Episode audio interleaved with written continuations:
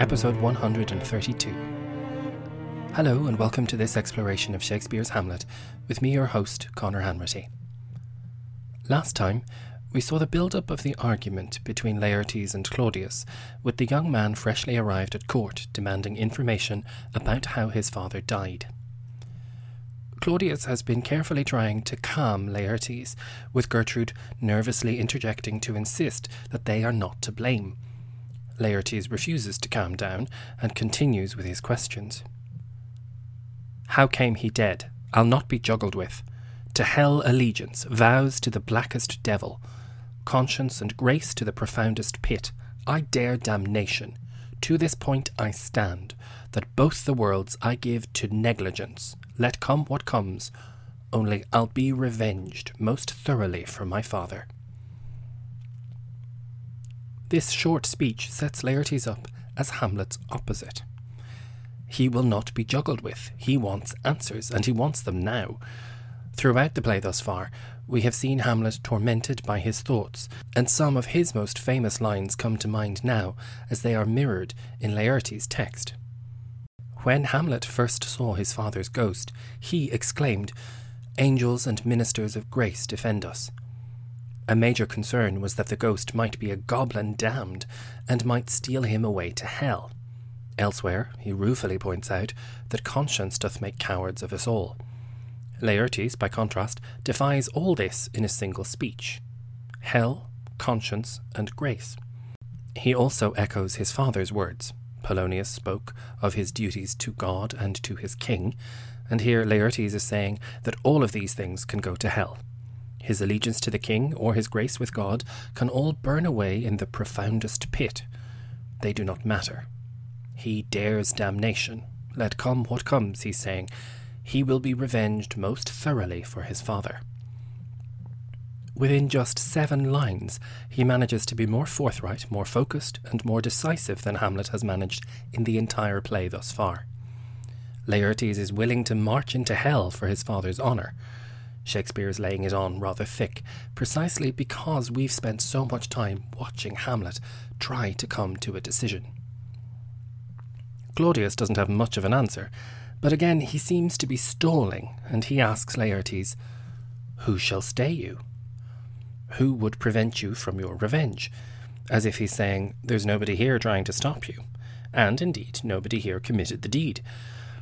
Laertes replies, My will, not all the world.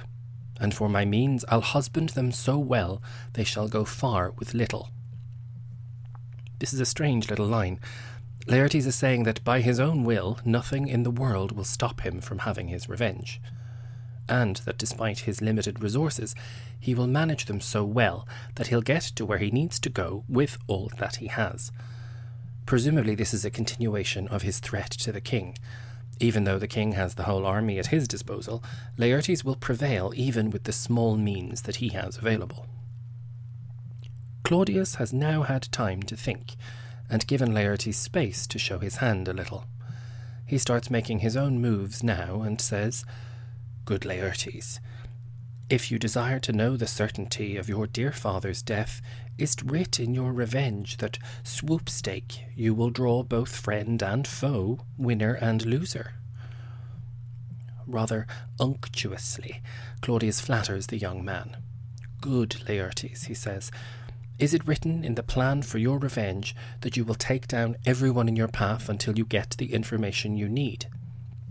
He uses a metaphor from gambling and card tables. Evidently, Reynaldo wasn't the only person that Polonius spoke to about Laertes and the gambling houses of Paris. Surely, Claudius is saying, Laertes doesn't need to attack everyone, friend or foe, winner or loser, he's saying, in his crusade for justice. Laertes might be starting to feel a little sheepish now, stuck somewhat in Claudius's web, and so he answers rather briefly, None but his enemies. He only wants to attack those responsible for his father's death.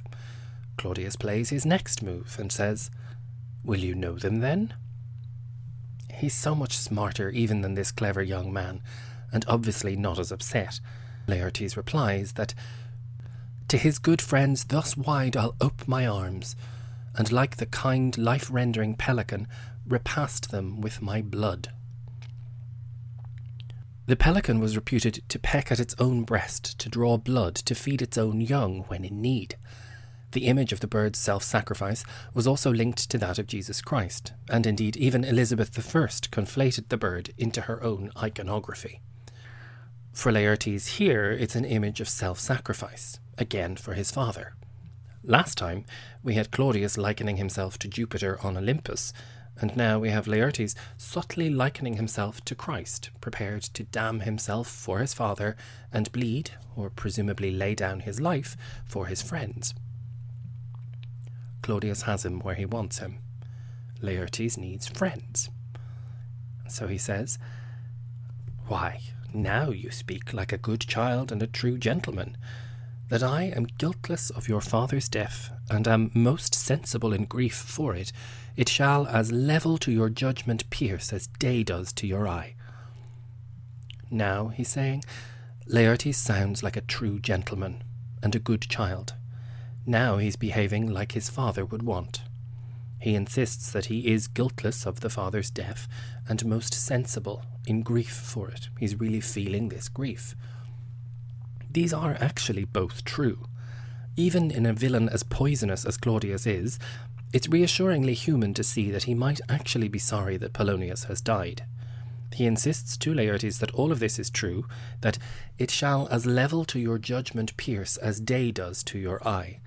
The truth will become as clear to Laertes, piercing his judgment like daylight pierces one's eyes.